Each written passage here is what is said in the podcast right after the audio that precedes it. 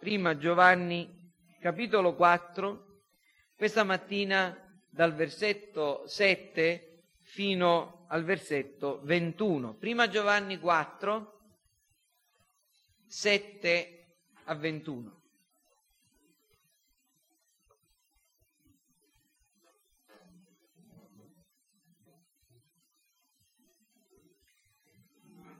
Carissimi, amiamoci gli uni gli altri, perché l'amore è da Dio e chiunque ama è nato da Dio e conosce Dio.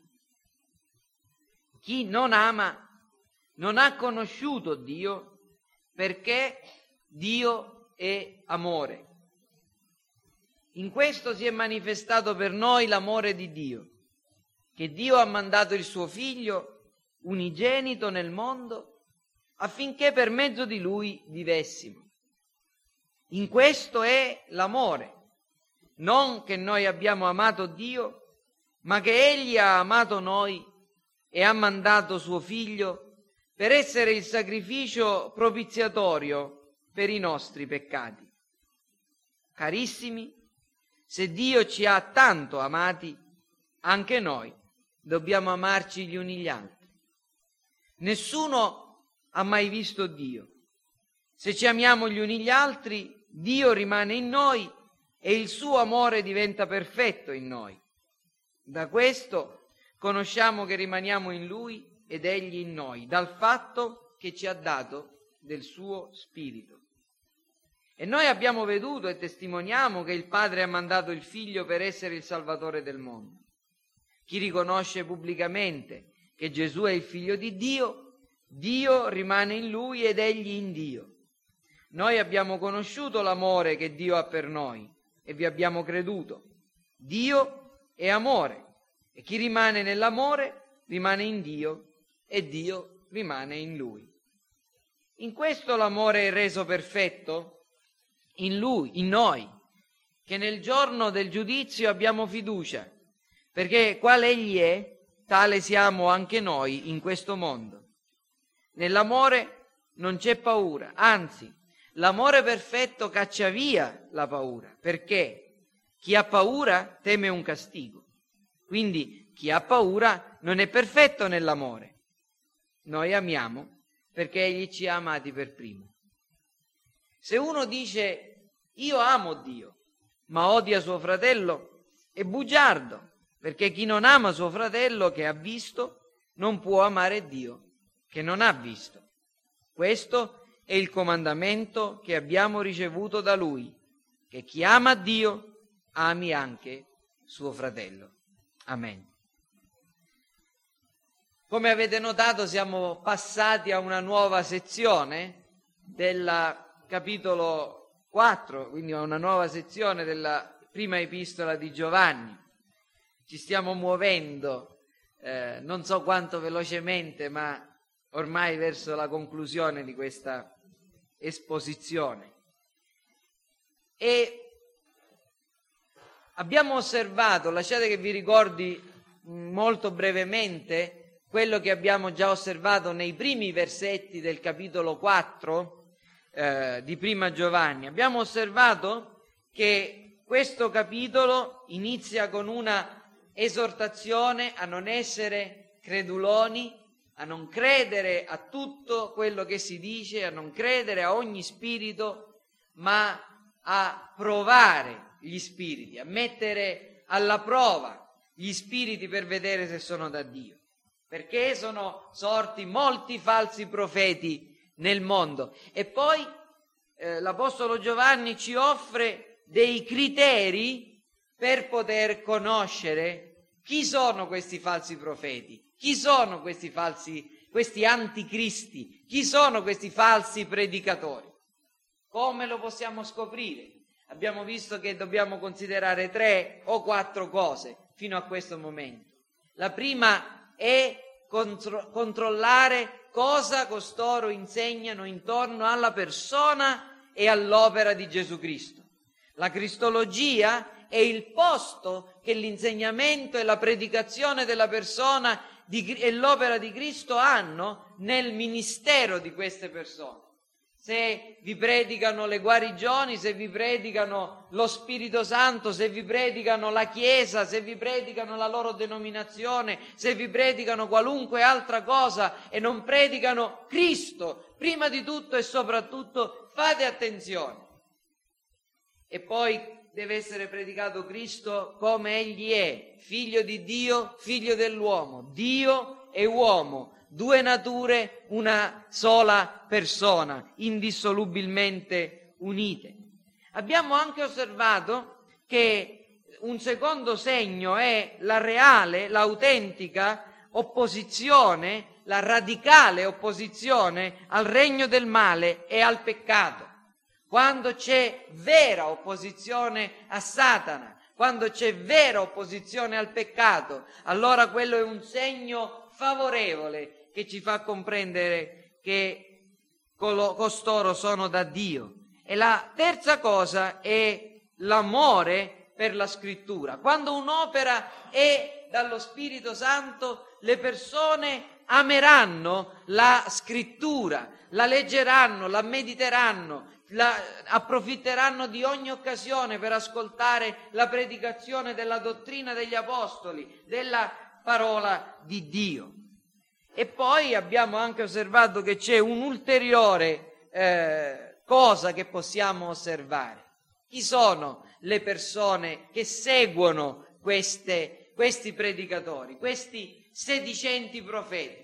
Sono persone mondane che tali rimangono? Perché? perché sono attirate dal fatto che questi parlano come chi è del mondo e il mondo li ascolta e quindi anche se raccolgono grandi folle, ma in realtà non c'è nessun cambiamento radicale della loro mentalità, della loro vita, oppure sono persone spirituali, cioè persone che eh, mostrano una nuova natura mostrano di avere ricevuto lo Spirito dal modo in cui si comportano, mostrano da, di avere ricevuto eh, lo Spirito, per esempio, dall'amore che hanno per la dottrina cristiana. Dovunque vediamo la spiritualità autentica, dobbiamo dedurne che chi l'ha prodotta è stata la dottrina cristiana autentica.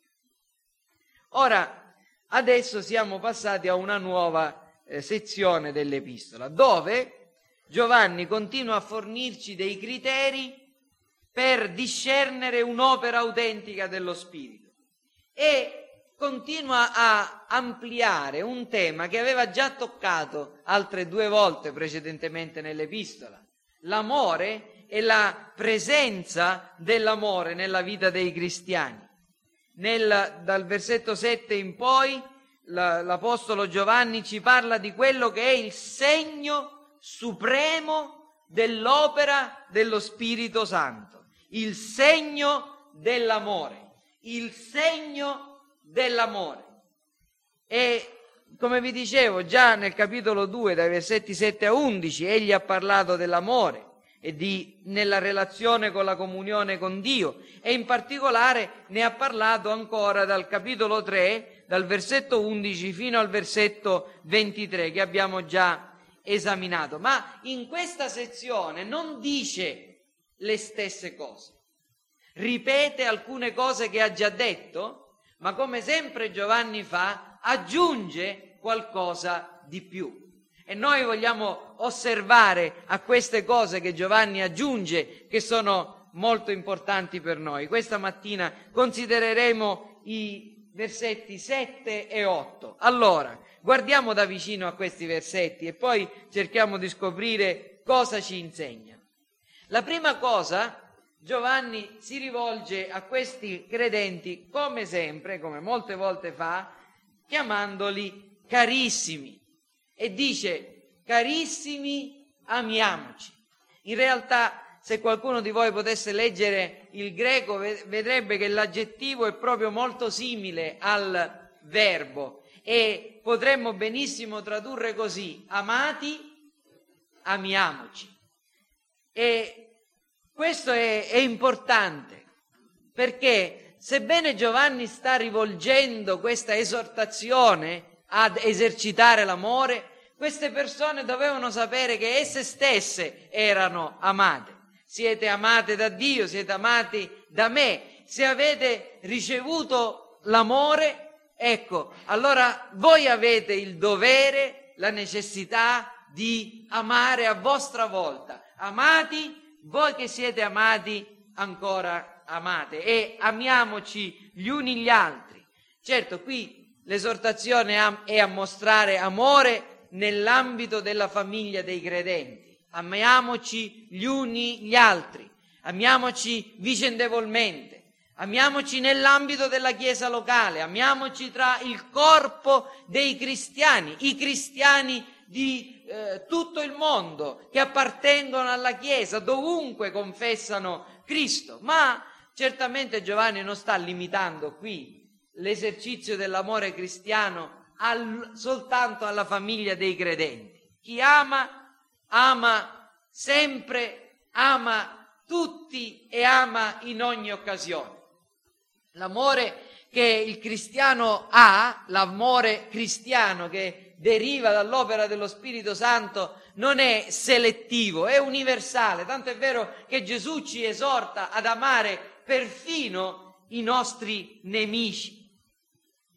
Am- amiamoci gli uni gli altri. Questo dono che abbiamo ricevuto da Dio è anche nostra responsabilità mostrarlo ed esercitarlo. E vi ricordo come Giovanni continuamente esorta essenzialmente a due cose, all'esercizio della fede e all'esercizio dell'amore. Vi ricorderete che quando ho predicato prima Giovanni 3:23 vi ho detto che la vita cristiana in realtà si racchiude tutta quanta in quest'unica cosa, l'esercizio e la confessione della fede in Cristo e l'esercizio e la manifestazione dell'amore cristiano. Qui c'è tutta la vita cristiana, fede e amore è quello che dobbiamo esercitare.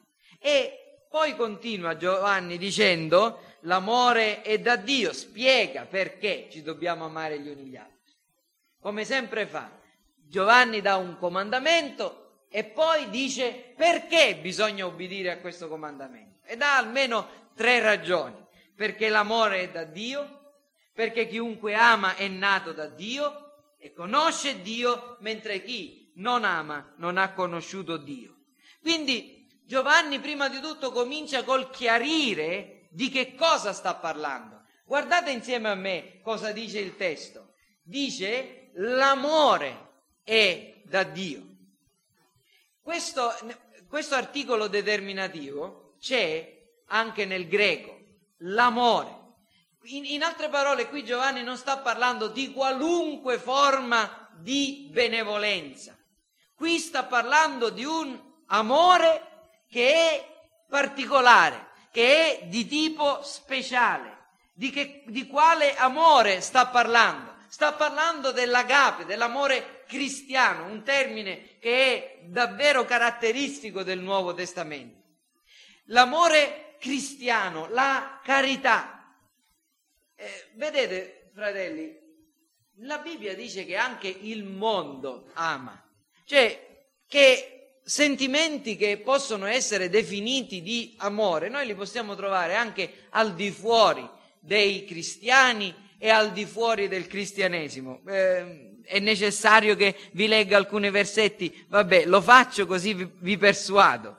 Giovanni capitolo 15, il versetto 19, Gesù dice il mondo, se foste del mondo, il mondo vi amerebbe perché il mondo ama ciò che gli appartiene. Questo è il senso.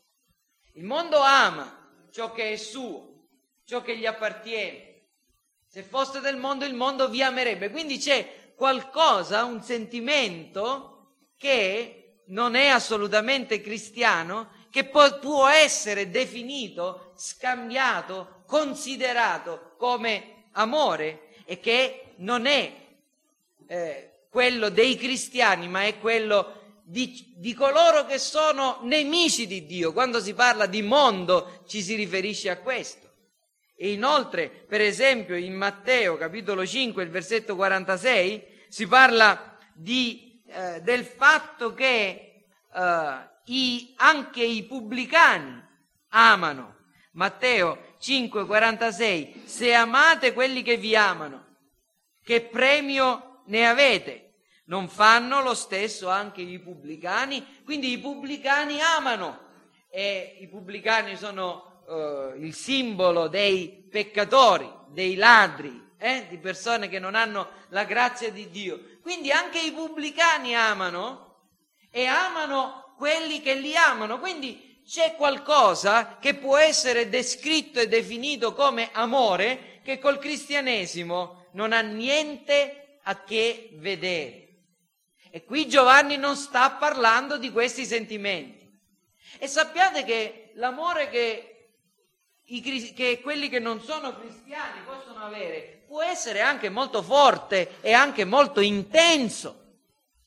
L'amore che il mondo può avere per le cose che gli appartengono, o l'amore che i pubblicani possono avere per i pubblicani, per quelli che li amano, può essere anche molto alto e di un intenso grado. Noi leggiamo per esempio in Romani 5-7 che per un uomo da bene qualcuno ardirebbe morire. Cosa vuol dire? Che ci sono persone che per una causa che non è per niente eh, necessariamente religiosa, sono, sono disposti a dare la vita per la libertà, per la patria, per difendere la propria famiglia per difendere i propri figli, o un amico per l'amicizia. Ci sono stati uomini nella storia e ci sono uomini che possono mostrare un sentimento di amore, tra virgolette, così intenso da morire per altri.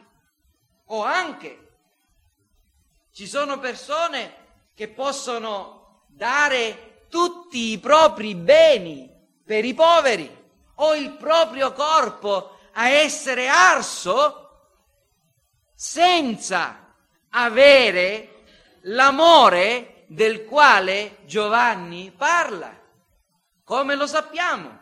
Lo sappiamo proprio da, dalla descrizione dell'amore, che, dell'agape, che, che, che l'Apostolo Paolo fa. Prima Corinzi capitolo 13, se io dessi tutte le mie sostanze per i poveri, se dessi il mio corpo ad essere arso e non avessi l'amore, quindi è possibile che ci siano persone così che, che esercitano questi sentimenti naturali a un grado così alto da dare perfino la propria vita o tutto quello che possiedono senza avere l'amore, la carità, l'amore cristiano. Ora quindi mettiamoci in testa, Giovanni non sta parlando di questo sentimentalismo o di questo eroismo.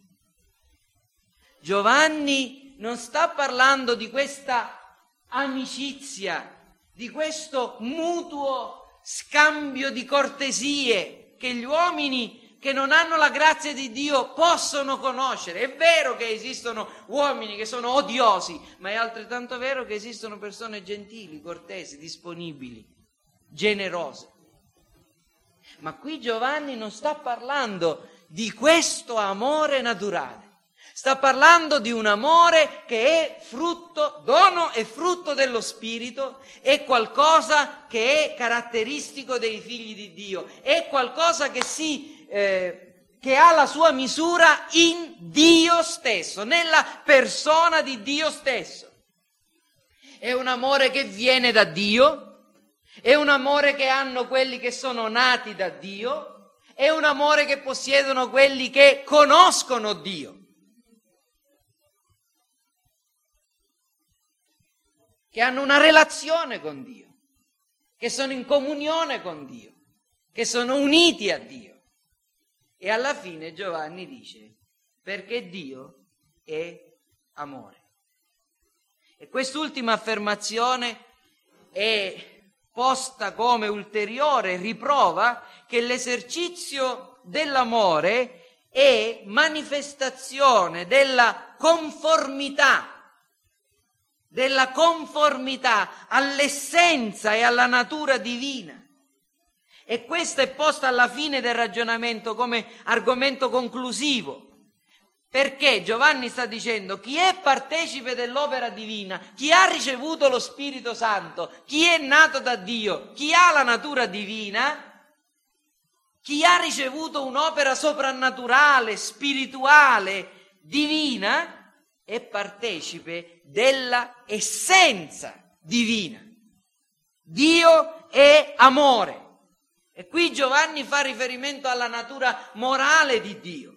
Come prima aveva detto Dio è luce, come nel suo Vangelo egli dice Dio è spirito. Ecco, formiamo questo triangolo. Dio è amore, Dio è spirito, Dio è luce. Adesso è chiuso.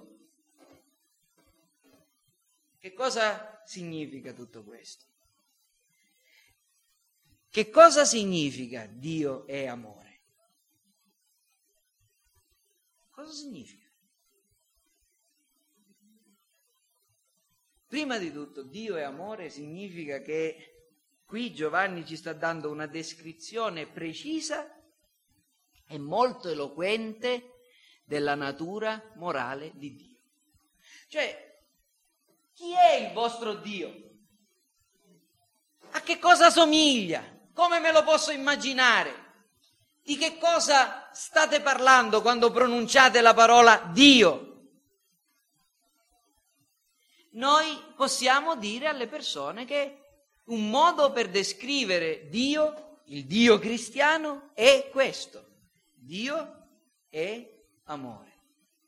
Ora, purtroppo questa parola nel nostro tempo è un contenitore che la gente riempie di qualsiasi immondizia. Quindi non è più compresa. Che cosa significa Dio è amore? Se vogliamo sapere cosa significa Dio è amore, dobbiamo capire che cos'è l'amore. E dove lo sappiamo? E dove viene descritto che cos'è l'amore? In prima Corinzi, capitolo 13. Per piacere, prendete eh, la prima epistola di Paolo ai Corinzi, al capitolo 13. Non leggeremo tutto il capitolo, ma leggeremo soltanto alcuni versetti, versetti da 4 a 7. Che cos'è l'amore? Qui l'Apostolo Paolo descrive positivamente e negativamente che cos'è l'amore, cosa non fa e cosa fa. Dio è amore, cosa significa? Significa che siccome l'amore è paziente, Dio è paziente. Siccome l'amore è benevolo, Dio è benevolo, pensa, parla, agisce per il bene altrui. L'amore non invidia, l'amore non si vanta, l'amore non si gonfia, non si comporta in modo sconveniente, non cerca il proprio interesse, non si inasprisce, non addebita il male non gode dell'ingiustizia, ma gioisce con la verità, soffre ogni cosa, crede ogni cosa, spera ogni cosa, sopporta ogni cosa. Questo è l'amore del quale Giovanni sta parlando e queste sono le qualità dell'amore autenticamente cristiano, queste sono le qualità essenziali di Dio, questo è il Dio dei cristiani.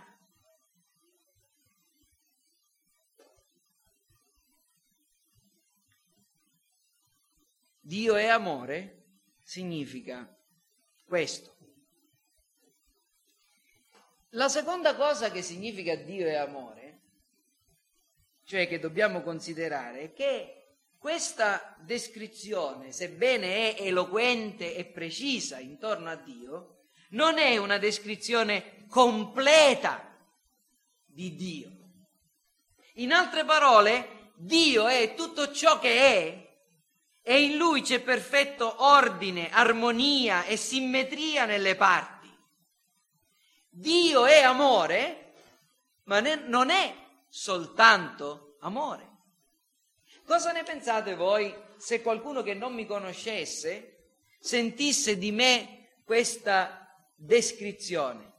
non mi conosce, non mi vede, non sa chi sono, sente di me questa parola, io ho un braccio. Io ho un braccio, è una verità? Certo, io ho un braccio. Ma chi non mi conosce, da queste semplici parole può pensare che io abbia un braccio solo. Oppure che abbia un braccio speciale, no? Perché altrimenti dovrebbe parlare del suo braccio o così via. Altre, qualunque altra eh, congettura intorno a una semplice espressione. Ora la stessa cosa riguarda Dio.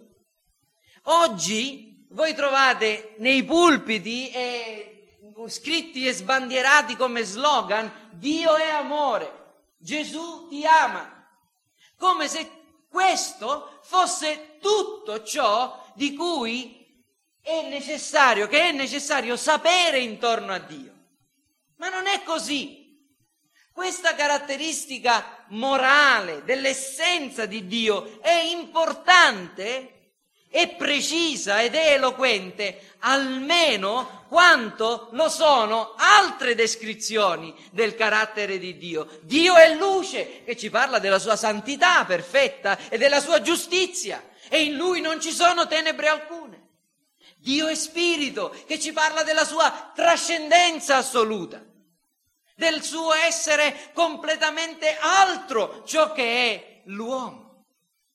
Dio è un fuoco consumante. Sono queste espressioni bibliche? Sì. E sono queste espressioni che descrivono Dio nella sua completezza e totalità. Dire solamente o dire continuamente Dio è amore alle persone che non conoscono la scrittura e non conoscono che cosa di, chi Dio è, significa dare di Dio un'impressione sbagliata, come chi riceve di me la testimonianza, io un braccio, può pensare che io sia monco eh, dell'altro braccio e così via. Dio è amore, quindi è una descrizione incompleta dell'essenza di Dio, ma anche se è un'espressione, una descrizione importante. Ma c'è una terza cosa sulla quale vi vorrei fare riflettere, che significa Dio è amore. Dio è amore nel contesto in cui Giovanni lo dice, è una sfida piuttosto che una rassicurazione. Dio è amore? Qui, come lo usa Giovanni, non è una rassicurazione, non ti preoccupare, Dio è amore.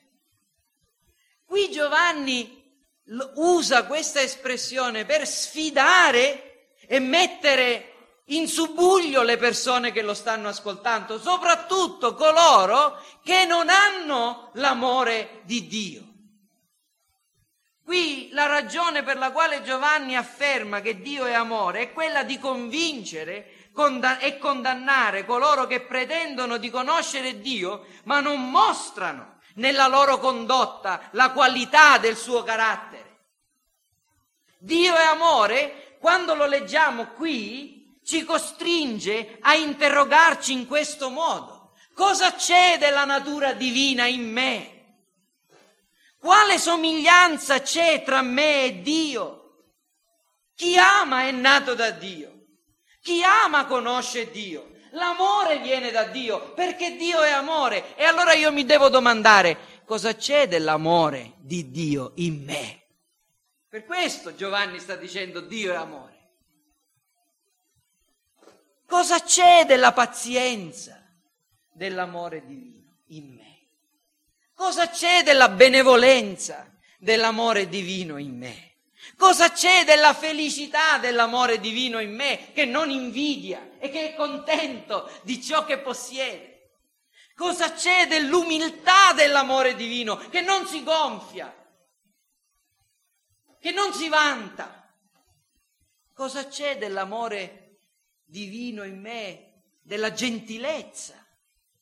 Che non si comporta in modo sconveniente, che pensa sempre agli altri piuttosto che a se stesso. Che cosa c'è dell'altruismo dell'amore divino in me. Quando io dico Dio è amore, quando Giovanni lo dice, lo dice proprio per questa ragione. Chi non ha l'amore di Dio non è un cristiano. Questa realtà quindi serve per farci tremare piuttosto che per farci accomodare. E la seconda dottrina che questi versetti ci insegnano è che l'amore cristiano è il segno supremo dell'opera dello Spirito Santo. Ho intitolato questa predicazione Il segno dell'amore, perché il segno della presenza dello Spirito Santo è l'amore. L'amore cristiano è il segno supremo dell'opera dello Spirito Santo. E questo è l'argomento che pervade tutto il capitolo, tutto il resto del capitolo, per tre ragioni. Poiché Dio è amore, dovunque vediamo presente l'amore, comprendiamo che questo non è venuto dalla natura, ma è venuto da Dio. È, è di origine soprannaturale e presuppone una relazione soprannaturale con Dio.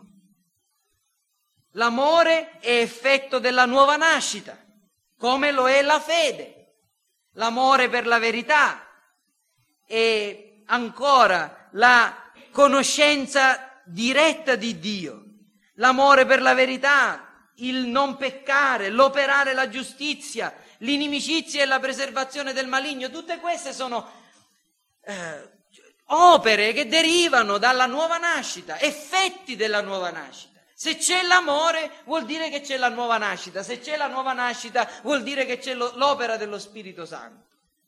E la terza cosa è che l'amore dimostra anche la conoscenza personale di Dio.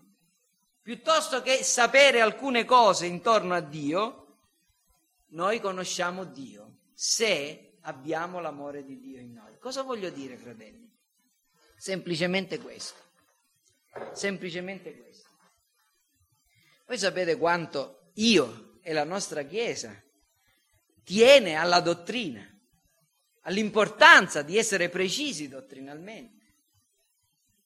Ma ricordatevi, essere precisi dottrinalmente, conoscere la dottrina a menadito, conoscere la Bibbia a memoria perfino, magari qualcuno ci fosse così, non è sufficiente. In altre parole, Giovanni sta dicendo, vi ho parlato dei segni con i quali potete discernere questi falsi profeti. Questi falsi profeti, quelli che sono falsi profeti, insegnano cose strane intorno a Cristo. Non si oppongono al, al peccato, quindi non vivono una vita santa. Queste, queste persone eh, poi parlano come quelli del mondo, non amano la scrittura, ma potrebbe capitare che siate nella confusione. Perché ci sono persone che sembra che parlino di Cristo in modo corretto, che sembra che vivano una vita morale esteriormente, che sembra che insegnino le scritture e che le amino. Qual è il segno supremo che dovete guardare? Qual è il segno supremo che dovete scorgere in voi? Piuttosto che dire, ah vabbè, però io la Bibbia la leggo, ah vabbè, però io credo in, in Gesù Cristo così come ci viene presentato dalla, dalla Bibbia, ah sì, però io voglio vivere una vita santa. Qual è il segno supremo che dovete scorgere in voi per sapere se siete da Dio o no, se siete cristiani o no? È l'amore. È l'amore. Se esso è presente, c'è la nuova nascita, c'è la religione autentica. Se l'amore non c'è, potrebbero esserci, prima Corinzi 1, 13, 1 a 3, le lingue, le profezie, la conoscenza dei più profondi misteri, tutta la scienza, la fede miracolosa, la generosità, il coraggio, ecco, ammettiamo che ci sia qualcuno che ha tutte queste cose tra noi. Questa persona non dimostrerebbe ancora di essere un cristiano. Perché possono esserci queste cose senza che ci sia l'amore. Non sono nulla, non mi giova nulla, non valgo nulla, dice l'Apostolo Paolo. Tutto è vano perché il massimo di cui è capace l'uomo naturale non raggiunge nemmeno il minimo tollerabile dalle richieste divine. Punto e basta. Il segno dell'amore. E in terzo luogo, e ho concluso, prima di andare all'applicazione dolorosa questa mattina, è che l'amore cristiano è misterioso e davvero ha qualcosa di, di straordinariamente misterioso. L'amore divino del quale stiamo parlando è qualcosa che è, appunto viene da Dio e che quindi la mente umana per certi versi non lo può comprendere pienamente e non potrebbe non essere così. Tutto ciò che è divino risulta comprensibile fino a un certo punto. Un aspetto misterioso e difficilmente comprensibile dell'amore cristiano è il fatto che esso è allo stesso tempo dono dello Spirito e frutto dello Spirito. Una grazia che dobbiamo ricevere è un frutto che noi dobbiamo coltivare. Una delle grandi differenze che c'è tra l'amore naturale è quello che è frutto dello spirito, è che l'amore naturale, quello del quale ho parlato prima, quello dei pubblicani, quello del mondo, è al di fuori di ogni controllo e spesso domina le persone, le passioni umane, le passioni umane possono anche essere imbrigliate, frenate, però non possono essere estinte non puoi ordinare a un uomo che è attaccato alla sua bottiglia o eh, pieno della, della, della passione perversa verso la pornografia o la droga di smettere di amare quelle cose. Non glielo puoi ordinare, o meglio, glielo puoi ordinare, ma non puoi all'istante fare in modo che questa persona ubbidisca, perché queste cose possiedono l'uomo sono, l'Apostolo Paolo le chiama la legge del peccato che domina l'uomo. Le passioni umane, l'amore naturale è così, è al di fuori del controllo dell'uomo. Domina l'uomo fino a quando non giunge la grazia di Dio. La grazia di Dio ci libera dal dominio del peccato e quindi dall'amore naturale. Ma a differenza delle passioni che sono spesso chiamate amore, il vero cristiano che ha l'amore cristiano, la carità, invece può ricevere l'ordine di amare. Qui l'Apostolo Giovanni dice, diletti, amiamoci gli uni gli altri. Una cosa io vi comando, che voi vi amiate gli uni gli altri amate i vostri nemici. E qui un uomo naturale dice, ma com'è possibile amare i miei nemici? Non è possibile, e non è possibile. Naturalmente non è possibile, ma chi ha l'amore di Dio sa che è possibile. Perché l'amore del quale stiamo parlando, che è frutto, che è dono dello Spirito, che quindi riceviamo, non è qualcosa che noi produciamo, può essere coltivato e diretto in una direzione piuttosto che in un'altra. Io devo amare i miei fratelli, anche quello che è antipatico, anche quello col quale non mi trovo naturalmente, che non riesco a, ad avere un, un, un feeling, come si dice. Sì, lo devi fare, semplicemente perché Cristo te lo ordina. E se hai l'amore di Dio, lo puoi fare. Perché l'amore cristiano può essere comandato e il cristiano ha la capacità di ubbidire ad amare i propri fratelli perfino i propri nemici.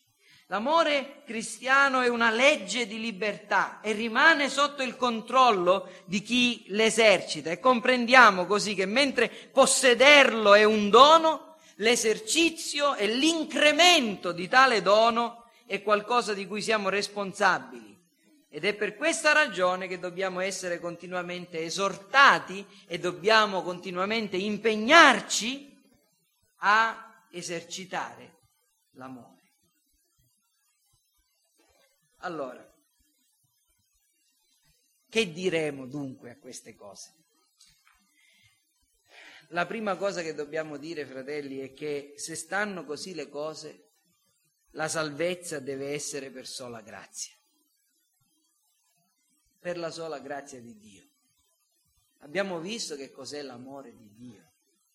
C'è qualcuno tra voi che può produrre questo amore?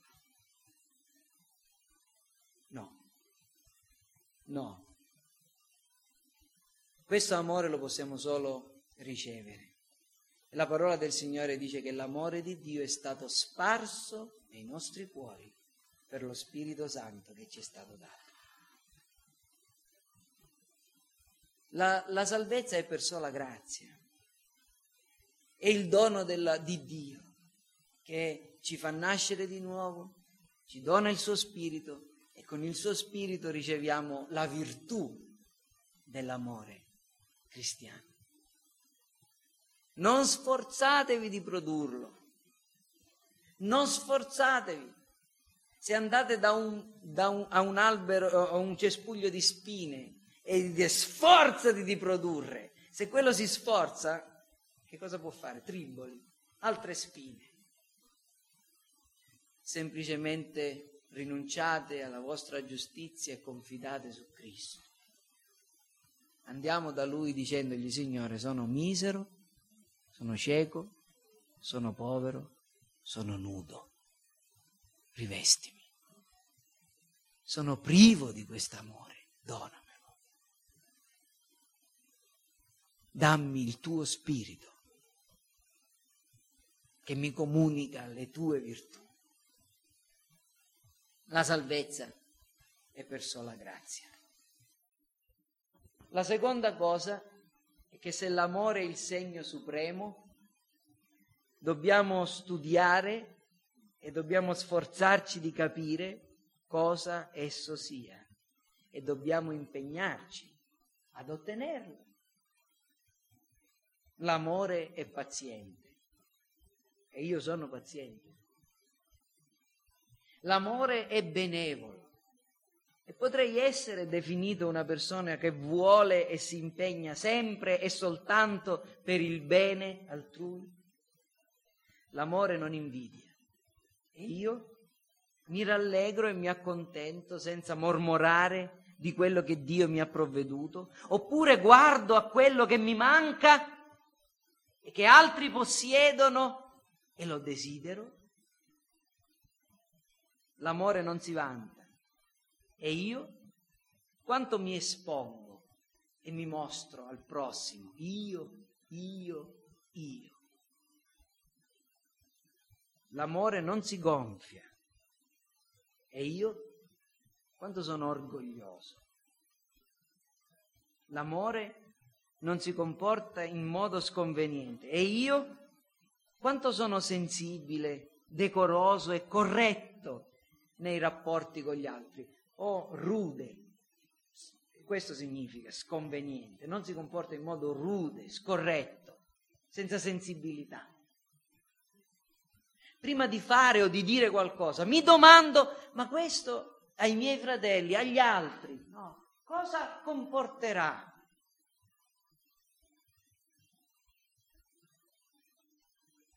L'amore non cerca il proprio interesse, e io?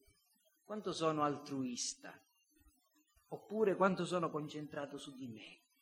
Io, me stesso, il mio benessere, la mia salute, la mia felicità. Non mi importa niente degli altri. L'amore poi non si inasprisce. E io? Quanto sono veloce ad arrabbiarmi e a diventare amaro e aspro. L'amore non addebita il male.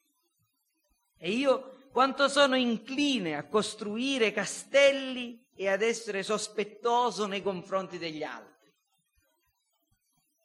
L'amore non gode dell'ingiustizia e io quanto mi indigno e dispiaccio a causa del male e dell'iniquità che mi circonda.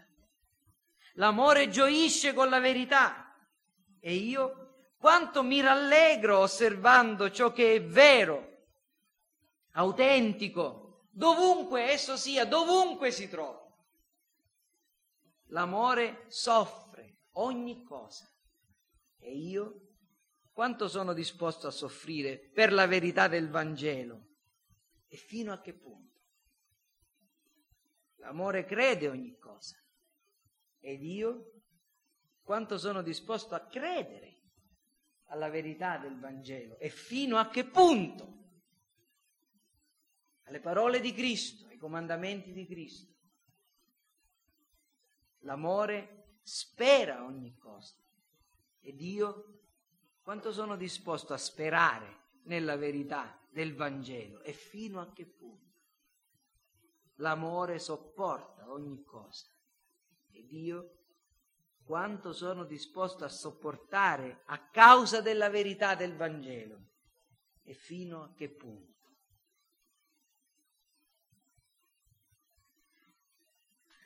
Fratelli, se non c'è quest'amore, l'unica cosa che possiamo fare è andare ai piedi di Dio, confessando la nostra condizione e dicendogli, Signore, insegnami a cominciare a essere un cristiano. Ma se c'è, se c'è un briciolo, un principio di questo amore.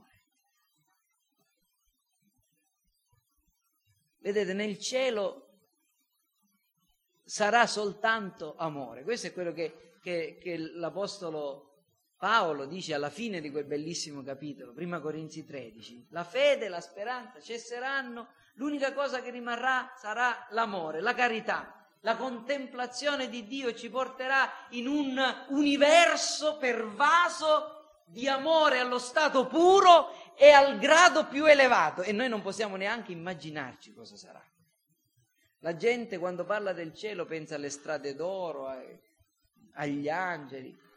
Dio è il cielo, è la sua essenza, è la sua contemplazione.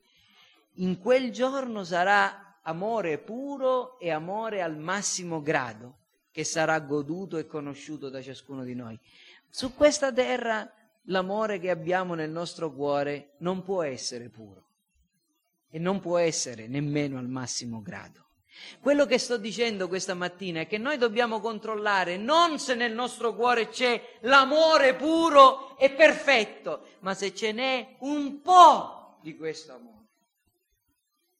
Perfino tiepido, ma se c'è, ma se c'è? Anche un solo briciolo, anche una piccola scintilla, è il nostro dovere coltivarlo, alimentarlo, esercitarlo per la gloria di Dio, per il bene del nostro prossimo e per il nostro stesso benessere. In altre parole, fratelli, se vogliamo essere certi di essere in grazia di Dio, come possiamo fare? Cosa possiamo fare? possiamo farlo, possiamo impegnarci a esercitare l'amore che Dio ha posto nei nostri cuori affinché esso cresca, divenga una fiamma ardente come quella dei cherubini, dei serafini e possiamo ardere d'amore per Dio e quando arderemo per amore di Dio saremo pieni di luce e saremo anche pieni di certezza nel nostro cuore.